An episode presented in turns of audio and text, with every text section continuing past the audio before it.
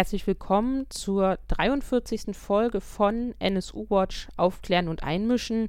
Wir setzen in dieser Woche die Podcast-Serie Vor Ort gegen Rassismus, Antisemitismus und rechte Gewalt fort. Das ist eine Podcast-Serie von NSU Watch und dem Verband der Beratungsstellen für Betroffene rechter, rassistischer und antisemitischer Gewalt. Und wir haben uns gemeinsam überlegt, in diesen Zeiten, wo eigentlich nur über Corona und den Covid-Virus gesprochen wird, daran zu erinnern, dass rechte Gewalt, Rassismus und Antisemitismus leider weiterhin Alltag sind. Und deswegen haben wir uns überlegt, wöchentlich mit den Beratungsstellen bundesweit über die Situation in den Bundesländern zu sprechen. Und deswegen moderiere ich den Podcast auch nicht alleine in dieser Podcast-Serie.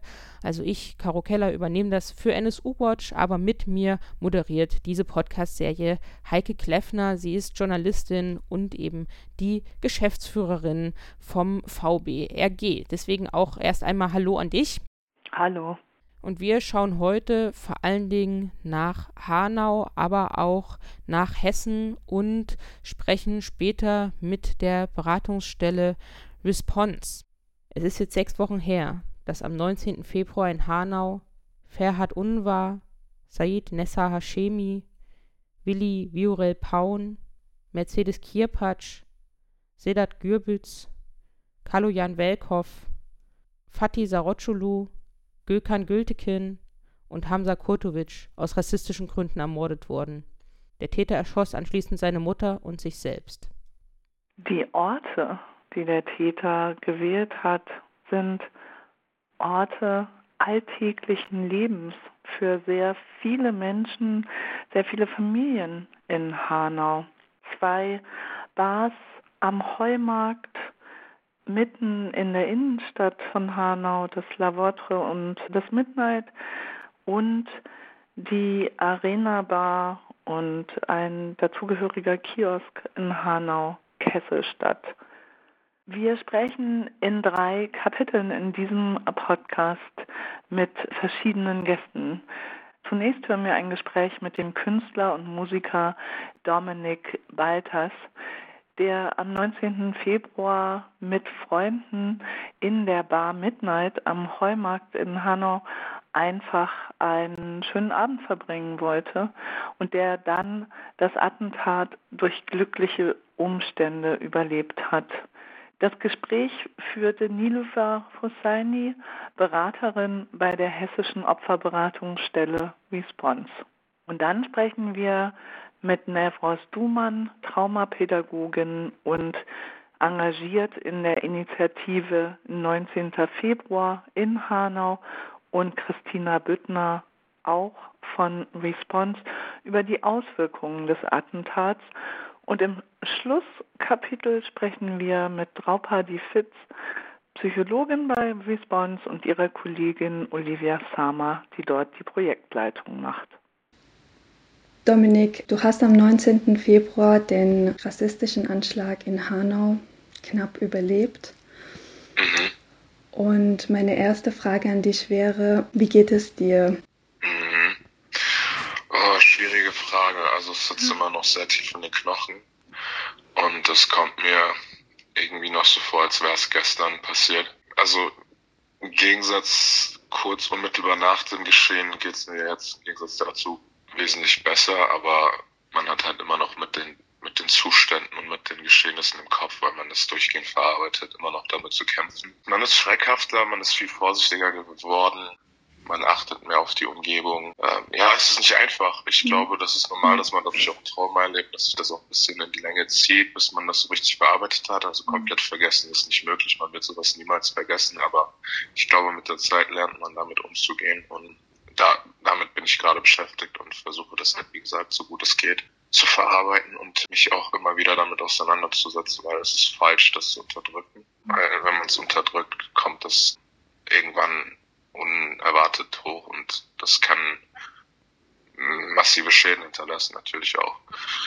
Gerade super schwierig auch jetzt zur Corona-Zeit, weil man irgendwie hier zu Hause eingesperrt ist, mehr oder weniger man hat nicht den sozialen Kontakt, den man eigentlich bräuchte nach so einem Geschehnis, um irgendwie Freunden darüber zu reden, irgendwie sich abzulenken oder rauszugehen, um mhm. auf andere Gedanken zu kommen.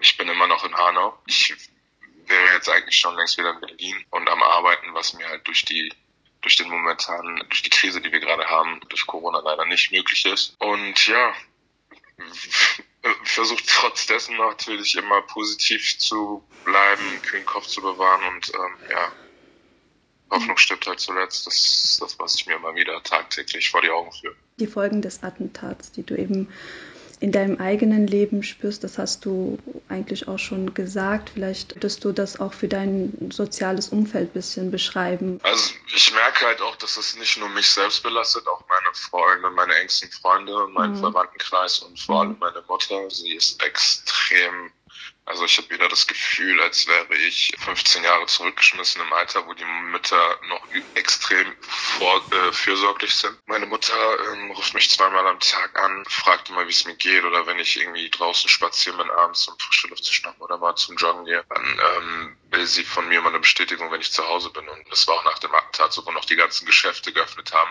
Mhm. Bin ich auch generell nicht so viel rausgegangen, aber wenn ich dann mal rausgegangen bin, ins Café, was trinken, Kaffee trinken oder so, das war dann auch schon immer so für meine Mutter, oh je, der ist gerade draußen und ähm, hoffentlich passiert ihm nichts. Meine Mutter leidet, muss ich ehrlich sagen, sehr darunter, was natürlich für mich auch super schwierig ist. Ich versuche halt immer wieder klarzumachen, dass es ähm, dass alles in Ordnung ist und dass ich ähm, auf mich aufpasse und dass ich keine Sorgen machen muss. Man kann so man kann es nicht beeinflussen, wann, wie, wo, was passiert, natürlich nicht. Aber ich versuche mir selber immer jetzt die Angst, weil es ist ja auch kein Leben, irgendwie in Angst auf die Straße zu gehen und sich gar nicht mehr rauszutrauen oder irgendwas. Mhm. Und versuche äh, mich im Gegenteil noch extremer und noch bewusster ans Leben zu klammern und das Leben zu genießen. Folgen sind Sachen wie Schlafstörungen, ich kann immer noch nicht regelmäßig essen, was mhm. mir super schwer fällt. Albträume, es ist immer mit, Albträumen begleitet und wenn man dann irgendwie einen Knall draußen hört oder so, schreckt man auf und denkt sich so, oh, was war das? Ich hoffe, das ist, ne, man, man, man, man zieht immer eine Verbindung zu dem Geschehnis am 19. Februar, immer mit solchen ja. Geräuschen mhm. oder mit mhm. solchen Knallen.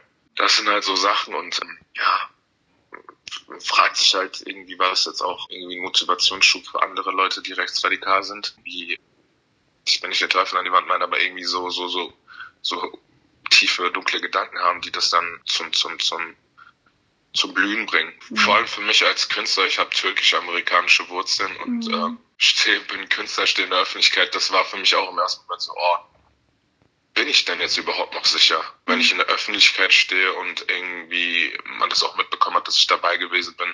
Vielleicht war das dann auch irgendwie für irgendwelche Leute so, ich weiß nicht, so ein Startschuss, um die Sache fortzuführen, wovon ich mhm. bete, dass das nicht so weit kommt und dass halt auch generell sowas nicht mehr vorkommt. Aber wie gesagt, wir alleine können das nicht beeinflussen. Wir müssen als Menschen zusammenhalten, um, um, um positive Vibes, um Liebe zu verbreiten und den Leuten zu zeigen, ey, wir sind doch eigentlich alle nur Menschen und äh, mhm. äh, wir müssten eigentlich alle zusammenhalten. Wenn nicht wir zusammenhalten, wer hält dann sonst so äh, zusammen? Und das, das finde ich sehr traurig, dass man das so spaltet und sagt, du bist das, weil du das und das machst, du bist das, weil du da und daran glaubst, du bist das, weil du das und das Auto fährst. Keine Ahnung, ich finde es super traurig und ähm, mhm. ich hoffe, dass es natürlich für die meisten Menschen ein Wake-up-Call war, dass es denen die Augen öffnet und die sich mal bewusster Gedanken machen, weil Gedanken schaffen Taten, ne? Das ist äh, genau eigentlich, knüpft wieder eigentlich auch an meine nächste Frage eben, ob es etwas gibt, das du eben allen wissen lassen möchtest, was die wissen und was die nicht vergessen sollten.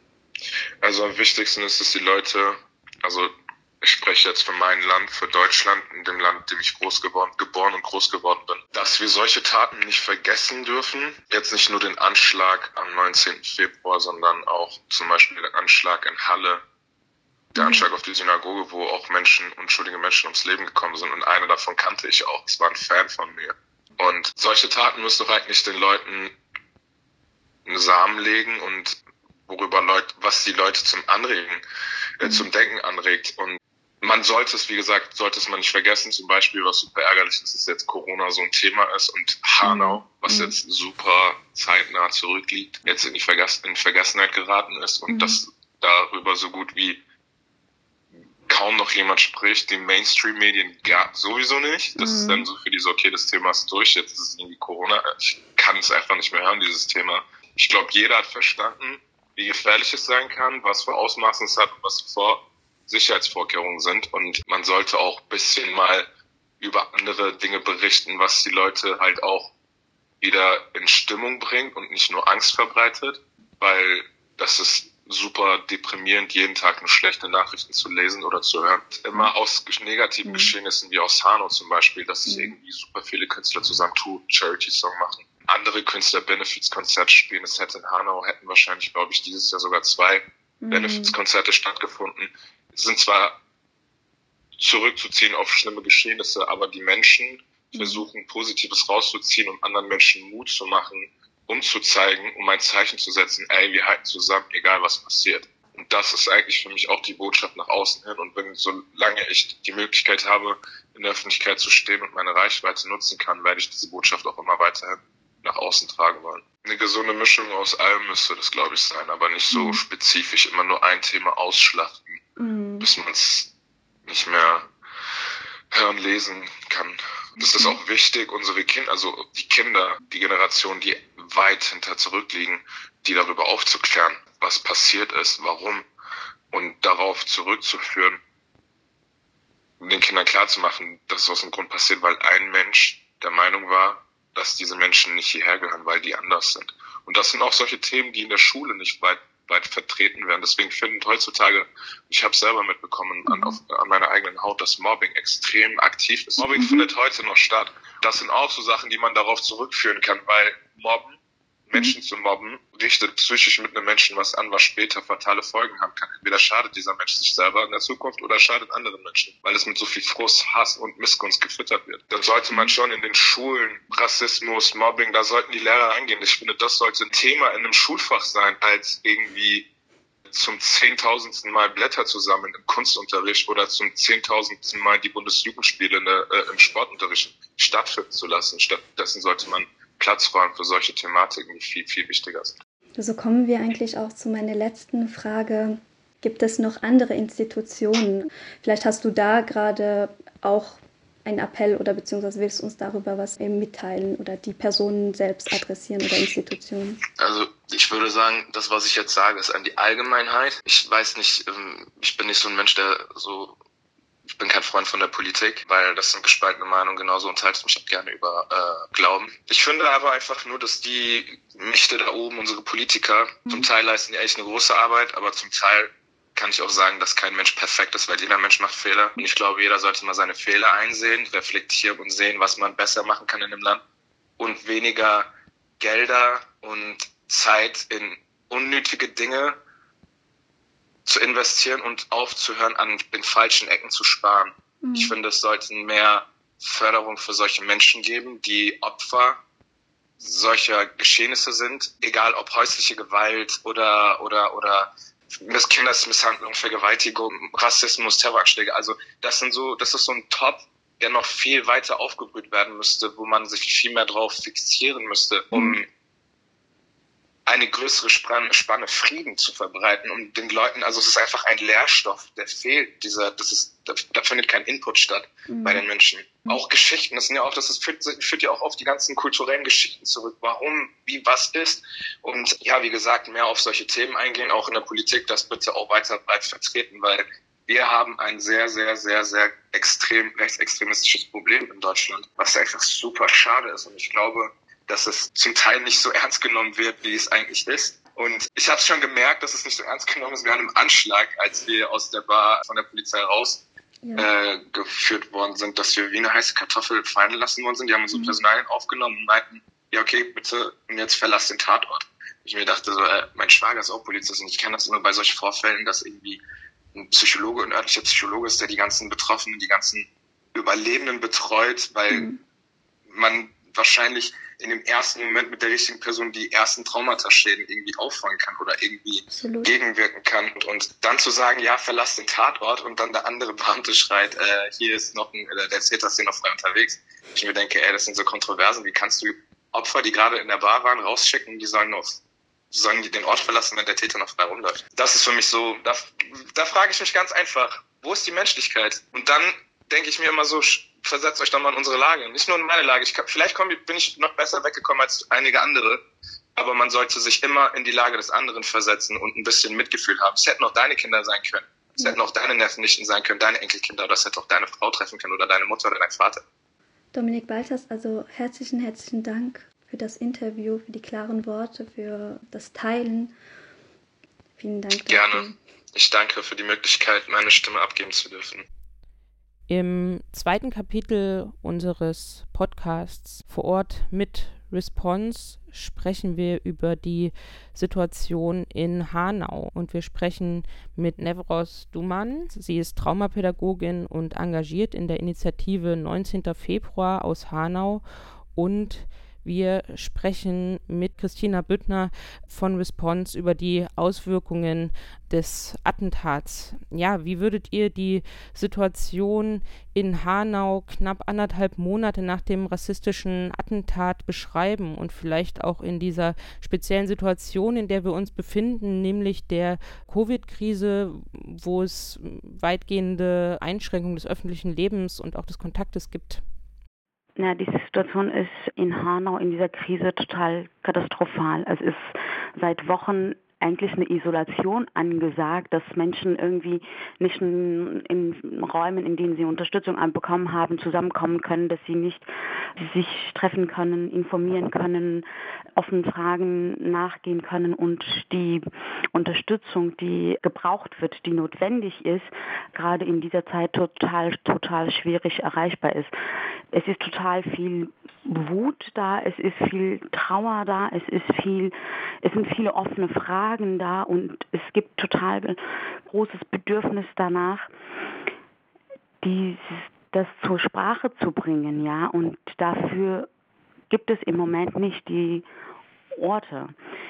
Also die Strukturen oder die Beratungsstellen, die am Anfang da waren, alles, wo es Unterstützung angeboten wurde, die meisten sind nur noch telefonisch erreichbar oder halt online. Und das macht die gesamte Situation halt noch schwieriger, weil es ist so das Gefühl da, wir wurden vergessen. Wir wurden vergessen und diese Krise macht einfach aus dieser Katast der Situation, die eh so schwierig und katastrophal war, wo es so ja, eine Katastrophe in Hanau erlebt wurde, daraus, dass man irgendwie daraus jetzt da drin irgendwie gefesselt ist und versucht irgendwie da rauszukommen in, in einem kleinen Kreis von, von Menschen, die trotz dieser Krise versuchen, sich gegenseitig zu unterstützen, trotzdem da zu sein, Familien, die miteinander Kontakt haben, versuchen die sich gegenseitig zu informieren und so. Nevros, so wie du es beschreibst, sagt ja auch Dominik Balters, in dem Gespräch, das wir eben gehört haben, dass die Betroffenen eigentlich jetzt vor allen Dingen auf Kontakt angewiesen wären und die Isolation wirklich als sehr bedrückend erleben. Was sagen die anderen Familien dazu? Und äh, gibt es von Seiten der Staat, aber auch von Seiten der Polizei, die das ja durchsetzt. Die Restriktionen, gibt es dafür Verständnis? Gibt es Ausnahmen oder trifft es alle gleich?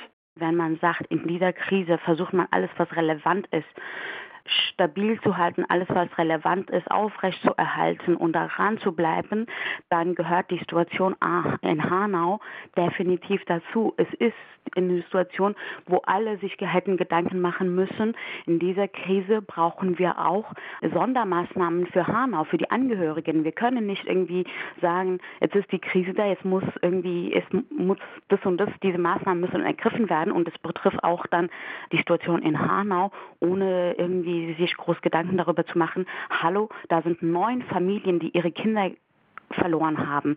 Da sind Angehör Familien, die Verletzte in den Familien haben. Da sind Menschen, die auf Hilfe angewiesen sind. Da sind total viele traumatisierte Menschen. Und all diese Menschen brauchen eine Struktur, brauchen Halt, brauchen Orte, wo sie hingehen können, um die Hilfe, die ihnen zusteht oder die ihre, ähm, um, um das, was sie gerade beschäftigt, loszuwerden und um auch etwas zu tun. Das, was gerade total schlimm ist. Es muss viel gemacht werden, auch bezogen auf diese Tat und auf, auf die Aufklärung, aber es gibt wenig Orte, um über diese Fragen zu sprechen, weil viele Familien wollen was tun. Sie wollen, die sind dabei, was zu tun. Es entwickeln, sie entwickeln Fragen, es werden Informationen zusammengetragen, man versucht sich gegenseitig zu unterstützen, man versucht es irgendwie zusammenzutragen. Das bleibt im kleinen Rahmen, aber dieser Versuch halt nicht, man kann nicht still sitzen und warten. Das funktioniert nicht und das wird auch nicht funktionieren. Und in dieser Situation ist es einfach extrem wichtig, das Verständnis dafür zu entwickeln, dass man sich jetzt auch, also eigentlich jetzt auch Gedanken machen muss, die Stadt Hanau und alle anderen verantwortlichen Stellen für die Situation in Hanau, muss man Ausnahmen schaffen. Es müssen Ausnahmen geschaffen werden, genauso wie alles andere in diesem Land, wo, wenn es gewollt ist, Ausnahmen geschaffen werden, muss auch für die Situation in Hanau, für den Kreis, für die Betroffenen Ausnahmen geschaffen werden, dass Orte offen gemacht werden, dass Gespräche stattfinden, denn die totale Kontaktverbot ist ja nicht da. Man kann sich ja treffen, Leute gehen arbeiten.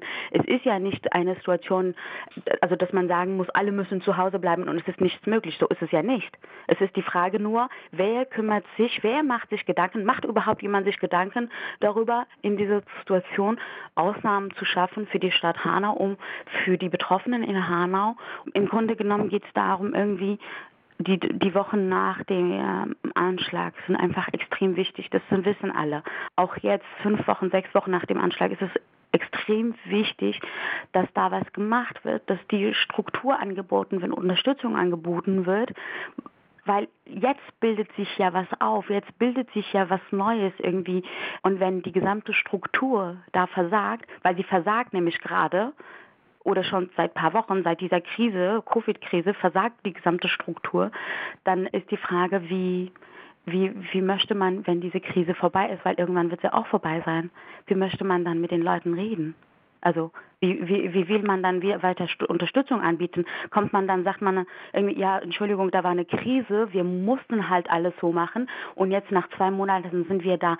Was brauchen Sie? So funktionieren die Dinge nicht. Die Menschen sind da, das Leben geht weiter. Es wird versucht, was zu machen für Aufklärung, für Unterstützung und so. Und das ist das, was weitergeht. Und man kann nicht davon ausgehen, die Menschen stellt man kurz beiseite. Die Familien, die Betroffenen stellt man mal kurz beiseite, weil es eine größere Krise gibt und man kommt dann zurück, wenn diese Krise vorbei ist und sagt so, hallo, wir sind wieder da, können wir nochmal miteinander, können wir reden, können wir, was brauchen mhm. Sie so? Christina und Nevros, aus eurer Erfahrung in der Begleitung der Familien, was würden sich, was sind eigentlich im Moment die zentralen Forderungen und auch Wünsche der Familien? Was müsste eigentlich passieren? Und es gab ja auch Planungen für ein gemeinsames Auftreten. Was ist daraus geworden? Ist das alles gecancelt? Also die Menschen wünschen sich Begegnungen, wünschen sich Austausch, brauchen Gespräche sehr unterschiedlich. Manche brauchen eher Einzelgespräche, in denen sie ihre Situation erstmal schildern können, in denen sie Zeit und Raum haben, zu berichten, wie es ihnen geht, wie, was in ihnen vorgeht. Manche Menschen brauchen eine größere Runde, in der sie sich austauschen können. Das ist ganz unterschiedlich und individuell verschieden. Es gibt ja auch es gibt ja so viele Betroffene. Es gibt die Angehörigen der Getöteten, es gibt die Angehörigen der Verletzten, es gibt Freundinnen und Freunde von Verletzten und Getöteten, die ganz sehr auch betroffen sind und die auch ganz viel zu bewältigen haben. Also es ist eine riesengroße Gruppe von Menschen, die jetzt vor der Aufgabe stehen, mit dem, was passiert ist, umzugehen, einen Umgang zu finden, gemeinsam und auch jeder für sich. Das ist eine riesengroße Aufgabe und ich erlebe Menschen vor Ort, die sich dieser Aufgabe stellen, in einem Gemeinschaftsgefühl und ähm, auch in der Verantwortung für sich und andere. Das ist ganz großartig und es ist ganz schwierig, dass das jetzt so unterbrochen wird, wie Nevros Duman das schon erzählt hat. Es ist quasi die zweite Katastrophe nach der ersten, die den Menschen diese Bewältigungs Möglichkeiten zu großen Teilen nimmt. Ein bisschen was kann sicher aufgefangen werden durch die wenigen Gespräche, die noch face-to-face -face möglich sind und durch Telefongespräche. Aber das reicht bei weitem nicht aus und deckt überhaupt nicht das, was an Bedarf da ist. Und vieles, was vorher geplant war an größeren Gesprächsrunden, in denen es auch noch mal darum geht, wie soll man jetzt in Hanau weiter zusammenleben? Welche Probleme sind da? Was muss angepackt werden? Was kann man zusammen in Angriff nehmen? Das alles ist komplett unterbrochen und findet gerade gar nicht mehr statt. Dominik Balters und auch ihr in dem Gespräch habt jetzt sehr deutlich gemacht, es braucht Orte des Austausches und Anlaufstellen. Die Initiative 19. Februar. Wie reagiert ihr auf dieses Bedürfnis? Wir haben die Initiative gegründet, um eben auch so einen Ort zu schaffen, einen Ort des Zusammenkommens, um Solidarität anzubieten, um zusammenzukommen und um, um gemeinsam nach einer lückenlosen Aufklärung, die lückenlose Aufklärung zu fordern. Ne? Weil es war klar, das ist das, was gerade sehr, sehr wichtig ist oder von Anfang an. Lückenlose Aufklärung, die Forderung nach lückenloser Aufklärung und Unterstützung im Raum, wo Menschen zusammenkommen können und sprechen können, das zusammenzutragen. Und das war ziemlich schnell dann klar mit der äh, mit dieser Krise, die dann aufkam, dass wir eigentlich einen Raum auch brauchen, wo Leute zusammenkommen können, weil diese Unterstützung, dieser Kontakt, die wir zu den einzelnen Familien oder einen einzelnen Betroffenen haben, das muss auch in einem Ort zusammengetragen werden. Und da es sich dann auch aufgezeichnet hat, dass langsam langsam alle dicht machen und die Unterstützungsstrukturen runterfahren und so, war es einfach so, dass wir alle eigentlich, dass uns allen klar war, es braucht dringender denn je einen Raum, wo Leute kommen können. Ein Raum, der immer da offen ist, Personen, die immer da sind, dass Angehörige, Betroffene, die Nachbarschaft, dass Menschen zusammenkommen können, sprechen können und dass man guckt irgendwie, was ist dran, was muss gemacht werden. Es geht ja nicht nur einfach um Gespräche und sich auszutauschen, sondern es muss ja auch total viel gemacht werden. Es müssen bei den Familien, bei den Betroffenen ganz viele Sachen stehen an, die gemacht werden müssen und das funktioniert einfach natürlich besser, wenn es einen, einen Ort gibt, wo man hingehen kann, wo man sprechen kann und Informationen austauschen kann, dann gucken kann, okay, ah, wir machen das so und so heute und in drei Tagen versuchen wir da und da anzurufen, versuchen das und das noch zu klären. Ne? Und da wir die Idee von diesem Raum hatten und das auch mit einigen Betroffenen auch gesprochen haben. Natürlich, also alles, was wir irgendwie geplant haben, ist aus dem entstanden, aus dem, was in Hanau sich gebildet hat und gezeigt hat, wo sind die Bedürfnisse und wo muss was gemacht werden. Ne? Und da sind auch einige Angehörige sehr stark beteiligt und nutzen, ja, nutzen die Räume irgendwie jeden Tag und da kommen ganz viele Sachen zum Ausdruck. Ne? Zum Beispiel, dass Hanau nicht wie Halle ist oder nicht wie Paris oder andere Orte oder Kassel. Hanau ist, in Hanau ist gerade eine ganz andere Situation, weil diese Katastrophe ist passiert und dann kam diese Covid-Krise und es wird über nichts anderes mehr gesprochen als über den Virus. Das heißt, wir versuchen untereinander, miteinander in Hanau alles aufrecht zu erhalten, sowohl die Erinnerung als auch die gesamte Unterstützungsarbeit, als auch Gespräche, ja, Zweiergespräche. Wir machen immer noch Gespräche. Wir führen jeden Tag Gespräche, weil wir können nicht sagen, wir warten und machen alles telefonisch. Ich sehe das überhaupt nicht ein, dass wir das telefonisch machen müssen oder online machen müssen und dann erst, wenn alles vorbei ist, irgendwie Einzelgespräche führen müssen, weil das, was gerade gebraucht wird, alles irgendwie face-to-face -face zusammenzutragen. Es ist enorm wichtig, es finde ich, irgendwie gerade in dieser Situation, wo es viel Verzweiflung und viel Trauer gibt, eigentlich überlebenswichtig. Also es gibt einfach das Zusammenkommen, das Miteinander, dieses Vertrauen, die seit Wochen herrscht. Es ist, es bringt einfach auch Stabilität oder es bringt einfach auch die Möglichkeit, sich eine Struktur, eine, ein, eine Struktur zu geben, einen Plan zu machen. Heute mache ich das, morgen mache ich das. Ich rede heute mit der Person, übermorgen rede ich mit der Person. Also so geht es ja mit, mit allen Betroffenen in Hanau oder mit allen, mit denen wir in Kontakt sind. Und das ist gerade extrem wichtig, was auch viel zur Sprache kommt, gerade weil irgendwie letzte Woche das in, den, äh, in ganz vielen Zeitungen das mit BKA irgendwie, wie die BKA das bewertet hat. Es gab total, natürlich total viel Wut, weil sowieso seit Anfang an existiert überhaupt kein Vertrauen in die Behörden.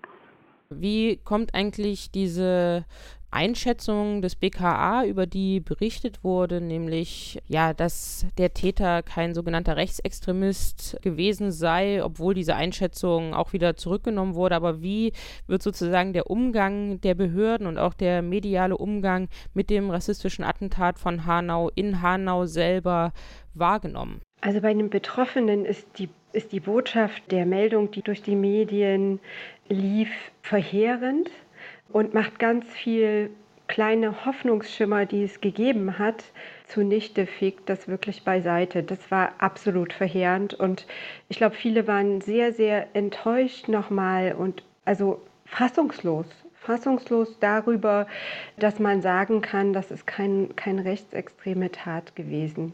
Man muss dann nochmal sehen, das Besondere an Hanau ist ja auch, dass der Täter, dass der Terrorist in ganz, ganz extremer Nähe zu dem Großteil der Betroffenen gelebt hat. Also der gehörte zu ihrem sozialen Raum. Das Haus, in dem der gewohnt hat, ist quasi mitten in dem Stadtteil und für manche Leute vis-à-vis -vis jeden Tag zu sehen oder auf, dem, auf täglichen Wegen zu sehen.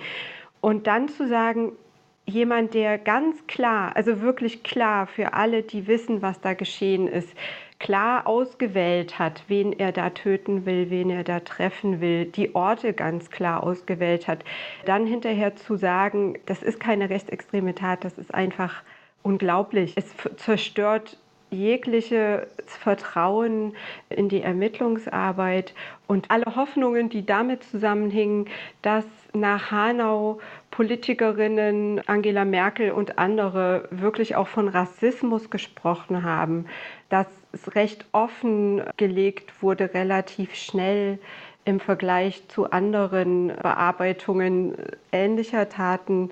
Das ist alles kaputt gemacht worden letzten Freitag. Nefros, die Initiative 19. Februar, ist ja auch vernetzt mit anderen Initiativen, mit der Initiative des Tribunals NSU-Komplex auflösen. Hat euch diese BKA-Einschätzung, die ja dann vom BKA-Chef Münch nach einigen Tagen zurückgenommen bzw. dementiert wurde, hat euch das überrascht? Dass das irgendwie an Tageslicht kam, wie sie dazu stehen und irgendwie die Tat einordnen oder den Täter, ich glaube, das zeigt, äh, also das zeigt schon, da ist ja eine Kontinuität drin. Das war schon irgendwie zu erwarten, dass sowas kommen könnte. Aber äh, es war trotzdem natürlich irgendwie eine Überraschung, wenn irgendwie das öffentliche also die öffentliche Meinung und irgendwie das von, von der gesamten Politik eigentlich eine ganz klare Zeichen da ist, was ja auch finde ich, einmalig ist auf diese Art und Weise. Und dann kommt das BKA und sagt so und so. Und es ist so irgendwie, einerseits ist da eine Kontinuität drin, so wie sie halt immer gearbeitet haben oder Dinge einstufen. Und andererseits ist es auch so, okay, ihr zeigt jetzt wiederum, in welche Richtung ihr gehen wollt, dass sie dann irgendwie zurückgerudert sind und dann offensichtlich irgendwie den Druck gespürt haben und dann öffentlich sagen, die Tat sei Rechtsextremist. Ja, und was mit dem Täter? Die Tat war rassistisch, das haben sie auch vor, vorher gesagt. Die Tat war rassistisch. Und was ist mit dem Täter? Da müssen die Behörden in diesem Land da muss Druck gemacht werden, wie die Behörden Rassismus einstufen und wie sie, wie sie Rassismus eigentlich benennen, wie sie Rassismus sehen. Denn sie sehen das sehr, sehr, sehr, sehr eng. Und solche Leute wie der Täter in Hanau fallen offensichtlich oder sind für sie offensichtlich keine Rassisten. Und das ist das, was man zum Thema machen muss oder wo man Druck machen muss, finde ich, weil dass die Tat rassistisch war, dass sie, da sind sich wahrscheinlich offensichtlich alle einig. Aber dass der Täter ein Rechtsextremist Kompromiss war und dass das, wie er sich öffentlich eigentlich auch präsentiert hat, da sind noch ganz viele Fragen offen und da sind die in der Pflicht zu sagen, warum der nicht aufgefallen ist, ob das vielleicht mit dem Bild von den Behörden zu tun hat, wer ein Rassist ist und wer nicht, weil aus unserer Perspektive war das als ein Rechtsextremer, der sich auch öffentlich präsentiert hat, ja, auf seinen Plattformen. Und warum befallen, fallen den Behörden, äh, Behörden solche Leute nicht vorher auf? Wie kann man euch unterstützen? Wie kann man die Betroffenen, die Angehörigen, die Überlebenden in Hanau unterstützen? Wie kann man euch als Initiative unterstützen, auch wenn man jetzt nicht Demos machen kann zum Beispiel oder auch nicht nach Hanau kommen kann, aber gibt es vielleicht trotzdem Möglichkeiten? Nevros, du hast schon erwähnt, man muss Druck machen, um die Erinnerung wachzuhalten, aber auch um dafür zu sorgen, dass das Attentat als rassistisches offen benannt wird, dass der rechte Terror offen benannt wird. Was kann man tun? Wie kann man euch unterstützen? Also das, was, glaube ich, ganz viele Angehörige, Betroffene und wir alle in Hanau wollen, ist, dass die Namen überall sichtbar sind.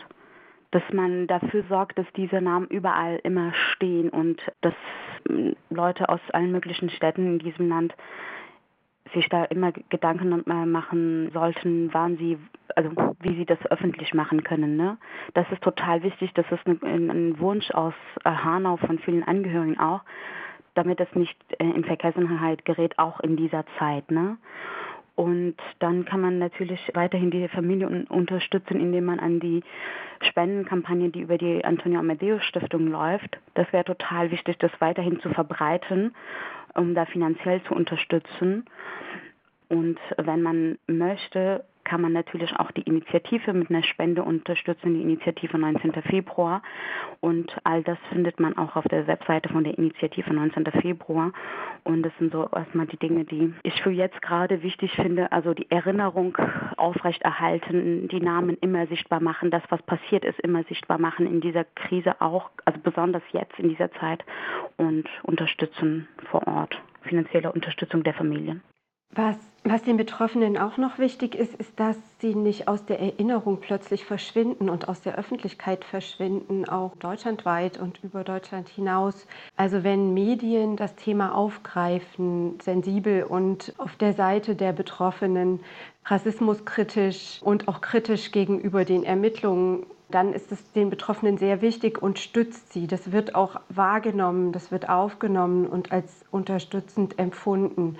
Also mediale Öffentlichkeit, Künstlerinnen und Künstler, die sich mit dem Thema beschäftigen und ihre Unterstützung durch ihre Mittel zeigen, sind sehr unterstützend. Also es gibt jede Menge Möglichkeiten auch für Menschen, die nicht in Hanau leben und die jetzt im Moment auch nicht bei Demonstrationen oder durch andere Aktionen zeigen können, dass sie da sind und an, an die Menschen denken. Die können das in sozialen Netzwerken deutlich machen. Die können das Thema immer wieder benennen, verfolgen, wie damit umgegangen wird, kritisch verfolgen und sich zu Wort melden. Das kommt an, auf jeden Fall auch. Ja, herzlichen Dank und Nevros und Christina, ihr habt es ja schon gesagt, es gibt viele Möglichkeiten online sich zu informieren und zu unterstützen auf den Webseiten der Initiative, auf den Webseiten von Response.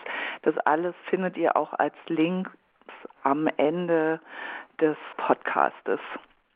Im dritten Kapitel sprechen wir mit Draupadi Fiss, Psychologin bei Response, der Beratungsstelle für Betroffene rechter, rassistischer und antisemitischer Gewalt in Hessen und mit Olivia Sama, der Projektleitung von Response. Draupadi Dominik Baltas hat ja in dem Interview sehr deutlich über psychische, aber auch körperliche Reaktionen auf das Attentat gesprochen. Sind diese Reaktionen etwas, was ihr häufiger seht in äh, der Beratung?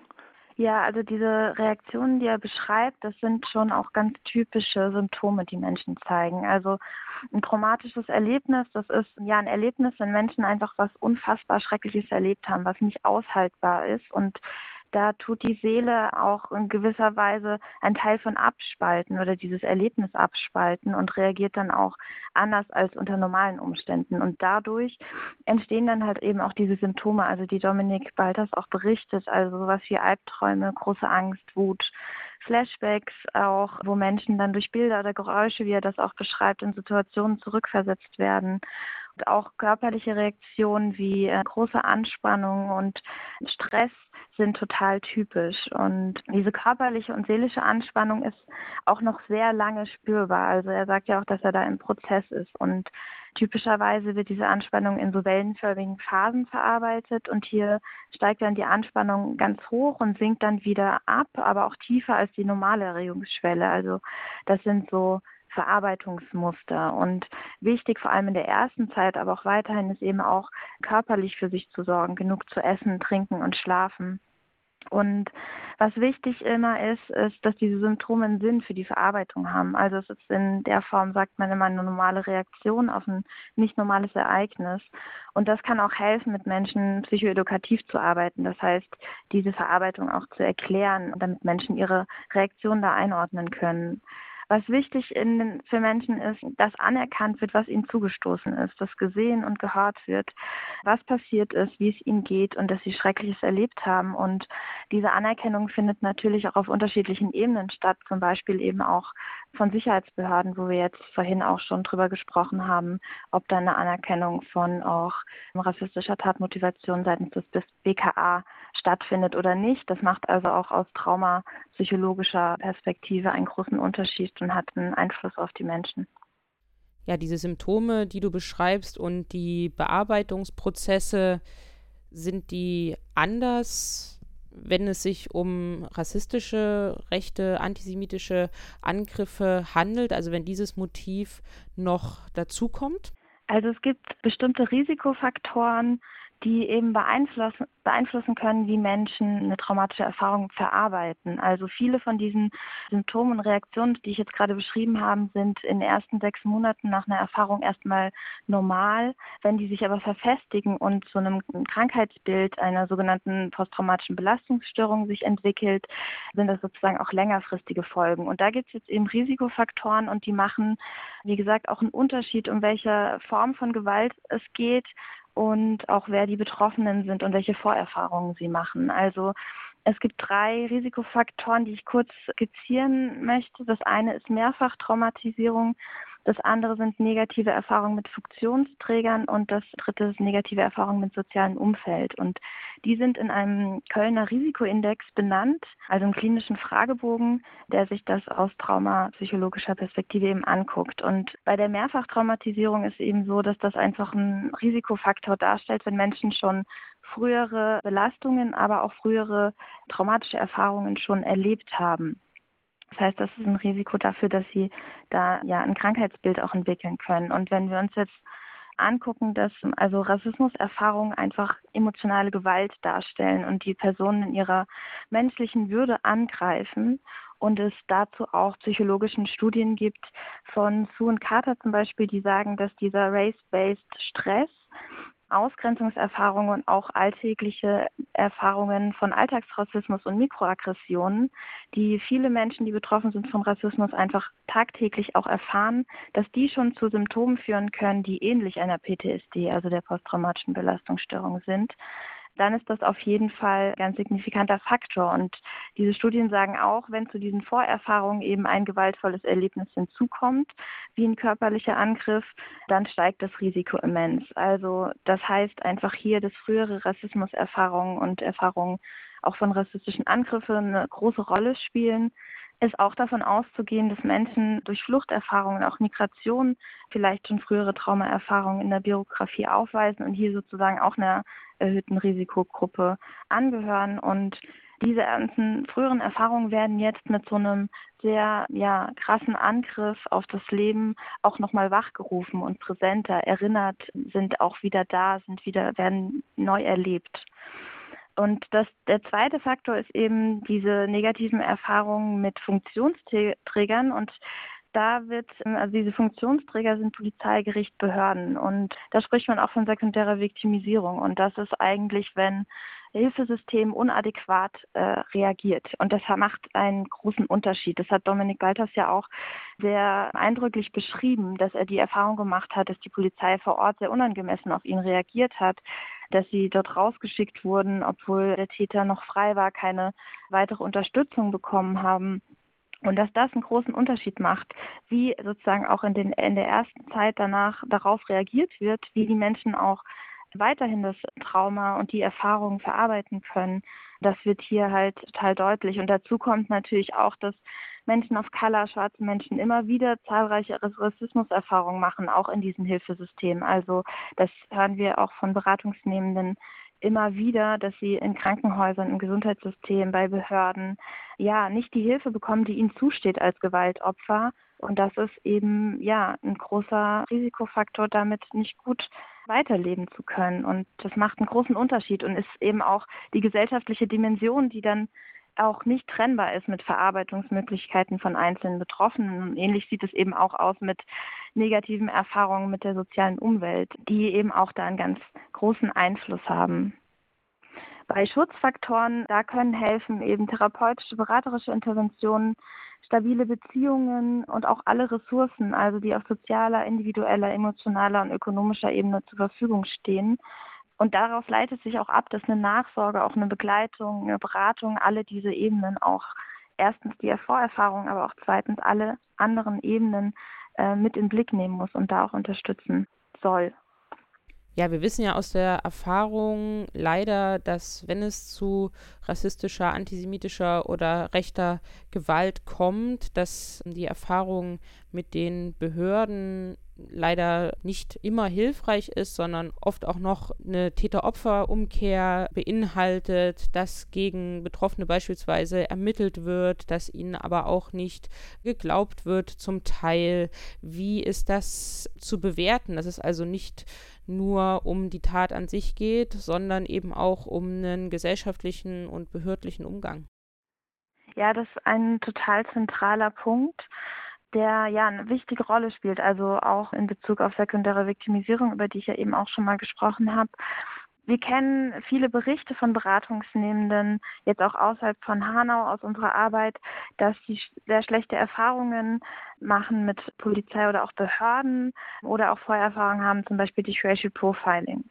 Und ein zentraler Aspekt ist sozusagen wieder die erneute Opferwerdung auch und aber auch eine Schutzlosigkeit. Und das ist wieder total zentral eigentlich auch für eine Verarbeitung von Trauma. Also wenn die Erfahrung gemacht wird, dass Anzeigen zum Beispiel wegen Bedrohung oder Beleidigung gestellt wird, folgenlos eingestellt wird, es einem nicht geglaubt wird, bis hin zu noch eine eigene äh, Mitschuld gegeben wird, dann ist das natürlich eine Erfahrung von großer Schutzlosigkeit. Und das sozusagen in einer Gesellschaft, in der Polizei ja eigentlich eine Aufgabe von Schutzfunktion vor Angriffen einnehmen soll, ist das natürlich ja, eine sehr starke Wirkung. Und in der Therapie therapeutischen äh, Begleitung von Trauma geht es nämlich darum, dass Sicherheit und Selbstwirksamkeit wiederhergestellt werden soll. Also Menschen haben eine Erfahrung gemacht, die sie existenziell bedroht hat, in der sie sich ausgeliefert gefühlt haben und große Ohnmacht gefühlt haben.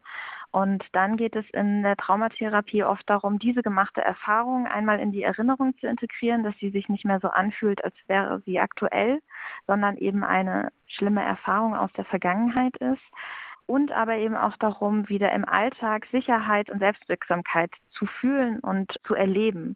Und das hängt eben mit diesen vielen Vorerfahrungen zusammen. Also wenn Menschen in ihrem Alltag auch ständig Ohnmacht und Abwertung schon auch durch frühere Rassismuserfahrungen ausgesetzt war und dieser Alltag vielleicht sowieso schon sich äh, nur bedingt sicher eingefühlt hat, zumindest an vielen Orten, hat das einen Einfluss auch auf diesen Verarbeitungsprozess und der Möglichkeit, wieder Sicherheit wiederherzustellen und aus der Hilflosigkeit rauszukommen. Und ähm, genau, da spielen diese ganzen Aspekte eine Rolle.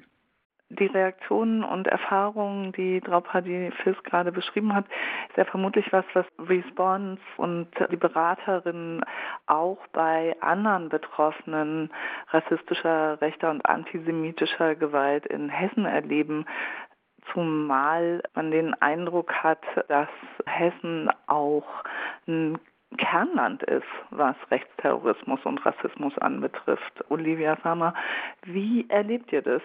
Also ich kann zum einen bestätigen, dass viele dieser Folgen, und zwar besonderen Folgen von traumatischen Erlebnissen bei Betroffenen von Rassismus, viele Personen betrifft, die zu uns in die Beratung kommen. Und zwar nicht nur diejenigen, die so wirklich lebensbedrohliche Gewalt erlebt haben, sondern auch Menschen, die rassistische Beleidigung äh, zum Beispiel oder rassistisches Mobbing erleben und die aber eine so starke Verunsicherung in ihrem Alltag sozusagen davon ja, mitnehmen, dass sie sich eben an uns wenden und große, großen Unterstützungsbedarf haben, quasi diese Erfahrung auch einzuordnen und gleichzeitig auch zu verstehen, was macht eigentlich mein Körper gerade mit mir und mit der Situation konfrontiert sind. Also gerade die, die keine lebensbedrohliche Gewalt erleben, erfahren ja äh, sehr, sehr viel stärker nochmal sozusagen eine Bagatellisierung ihrer Erfahrungen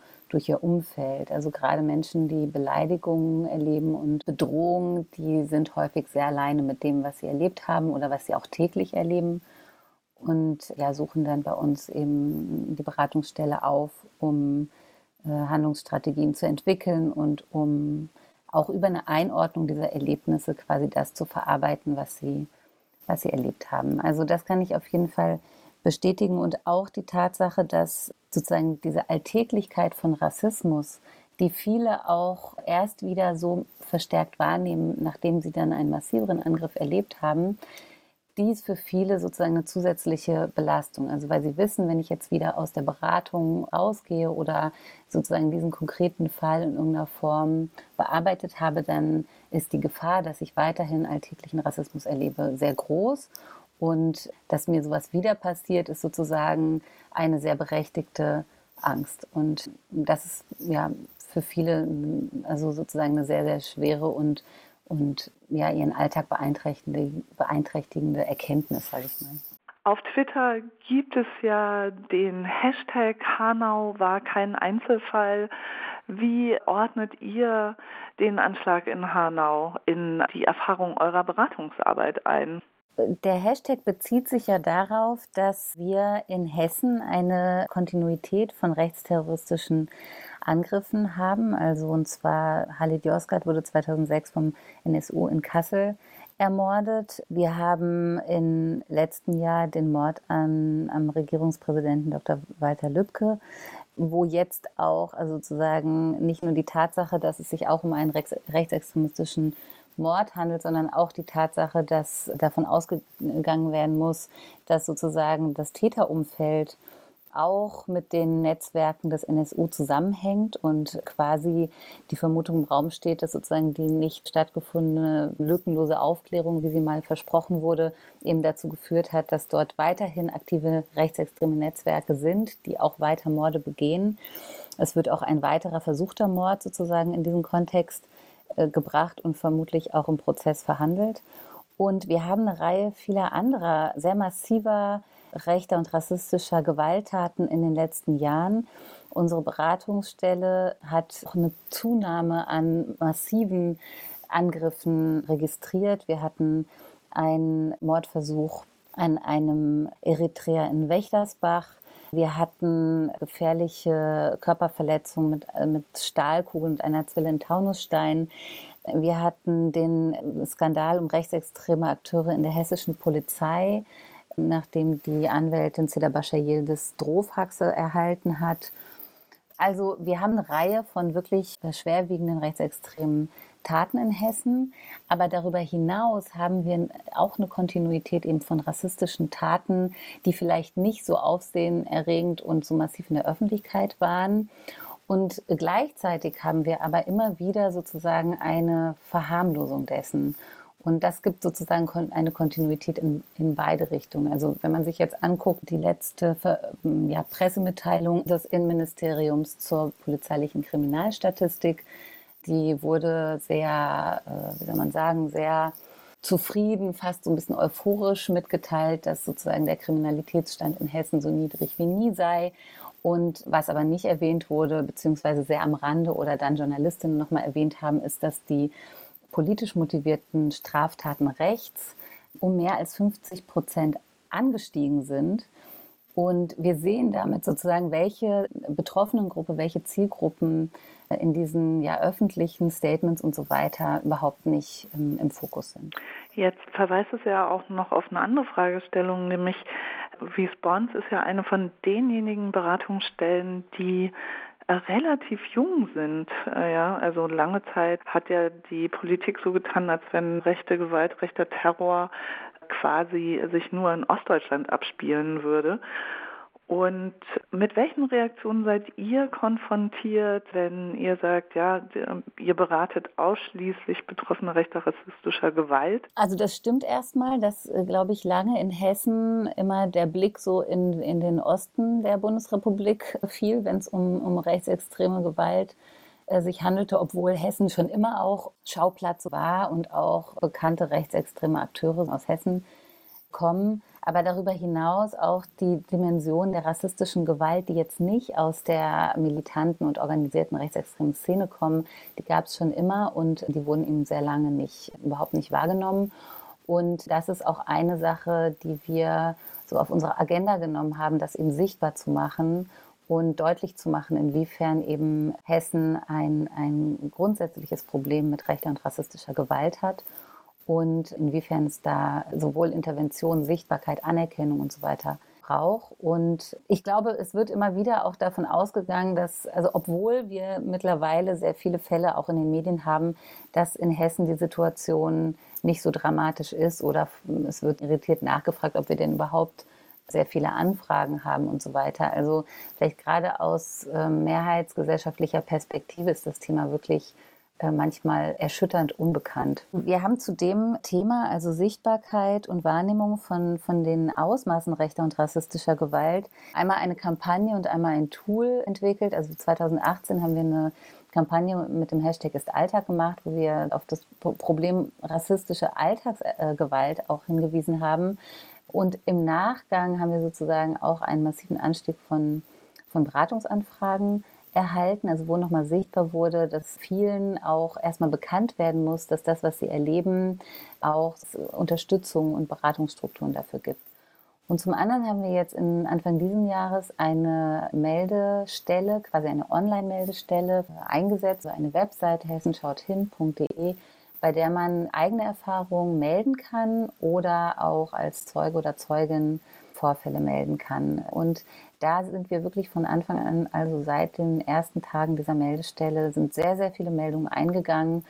Und das ist für uns einmal natürlich eine Möglichkeit, auch von Fällen Kenntnis zu kriegen, von Vorfällen Kenntnis zu kriegen und mit den, mit den Menschen Kontakt aufzunehmen und Beratungen anzubieten. Und zum anderen aber auch tatsächlich die Ausmaße nochmal ja, sichtbar zu machen und für das Problem gesamtgesellschaftlich zu sensibilisieren. Ja, wir haben da auch schon mit Neveros und Christina drüber gesprochen und wir haben jetzt in dieser Podcast-Folge viel über die Situation in Hanau und in Hessen gesprochen und gehört. Aber die Frage schließt sich auch immer an, in der speziellen Situation jetzt von der Corona-Krise, aber auch allgemein, was kann man aus eurer Sicht jetzt konkret auch tun in Hessen, aber eben auch bundesweit, um euch zu unterstützen, um Betroffene zu unterstützen, um auf die Situation in Hessen speziell vielleicht aufmerksam zu machen? Wie kann man jetzt Solidarität zeigen?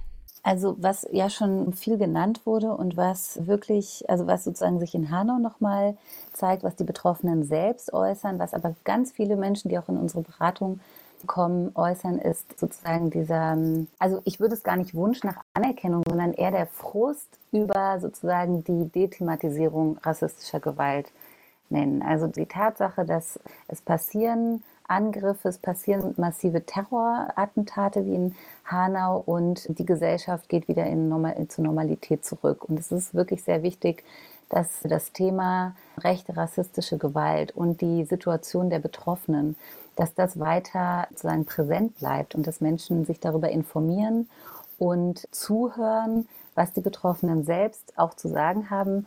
Wir haben natürlich jetzt eine spezifische Situation mit Corona, aber ich würde fast sagen, auch ohne Corona wäre Hanau relativ bald auch wieder medial in Vergessenheit geraten. Also es muss ganz viel Anstrengung geben, dass das nicht passiert, dass das weiterhin im Diskurs bleibt und dass auch über die Konsequenzen nachgedacht werden muss. Ich ähm, möchte auch nochmal darauf eingehen, dass jetzt auch mehrfach gesagt wurde, inwiefern Betroffene nach Angriffen Rassismuserfahrungen in Hilfestrukturen machen, bei den Behörden machen. Also die Tatsache, dass äh, Menschen nach so einem Angriff teilweise mit einem Gesamt sozusagen Zusammenbruch ihres, ihrer, ihres Systems, also ähm, ihrer Lebenssituation äh, zu kämpfen haben und dann in den entsprechenden Behörden, wo sie Hilfe und Unterstützung und finanzielle Hilfe und so weiter brauchen, wiederholt Rassismuserfahrung machen. Das bedeutet, dass wir dort ganz dringend eine Sensibilisierung brauchen, und zwar in allen Institutionen und Behörden zum Thema Rassismus, Folgen von Rassismus und auch die eigene Rolle in einem, in einem rassistischen System zu reflektieren und für diejenigen, die sozusagen jetzt auch zuhören, zu wissen, es ist wichtig, immer wieder auch zu intervenieren und Menschen darauf hinzuweisen und auch eigenes Verhalten zu reflektieren. Ja, das zum einen natürlich auch. Wir haben äh, gemeinsam mit anderen diesen Spendenaufruf auch gestartet. Das ist eine ganz konkrete Hilfe, die es jetzt braucht für die Betroffenen in Hanau und denke, dass es ja wichtig ist, eben hinzuschauen, aufmerksam zu sein, wenn man nicht betroffen ist, das Thema zu ignorieren, sondern da ähm, sich zu informieren und ähm, im Gespräch bleiben. Und ihr seid auch trotz Corona weiter ansprechbar und weiter da? Ja, das ist ganz wichtig. Wir sind tatsächlich natürlich auch eingeschränkt. Im Moment arbeiten wir über Telefonberatung vom Homeoffice und so weiter, aber wir sind weiterhin uneingeschränkt erreichbar, sowohl über unsere hessenschautin.de Seite kann man Kontakt aufnehmen, aber auch telefonisch. Und wir haben auch weiterhin unsere, äh, also machen Monitoring und gehen auch aufsuchend im Sinne von recherchieren nach, wo sind Vorfälle passiert und wie können wir Unterstützung vor Ort anbieten. Also das machen wir ähm, weiterhin und hoffen gleichzeitig, dass wir so bald wie möglich auch wieder in die persönliche Face-to-Face-Beratung zurückgehen können. Ja, vielen Dank an euch nach Hessen. Vielen Dank für eure Arbeit. In der Folge 3 des Podcasts sprechen wir in der nächsten Woche über die Situation ein knappes halbes Jahr nach dem rechtsterroristischen, antisemitisch und rassistisch motivierten Attentat in Halle an der Saale. Und wir sprechen mit der mobilen Opferberatung in Sachsen-Anhalt über deren Bilanz zum Ausmaß rechter Gewalt in Sachsen-Anhalt. Und wir freuen uns natürlich, wenn ihr wieder dabei seid.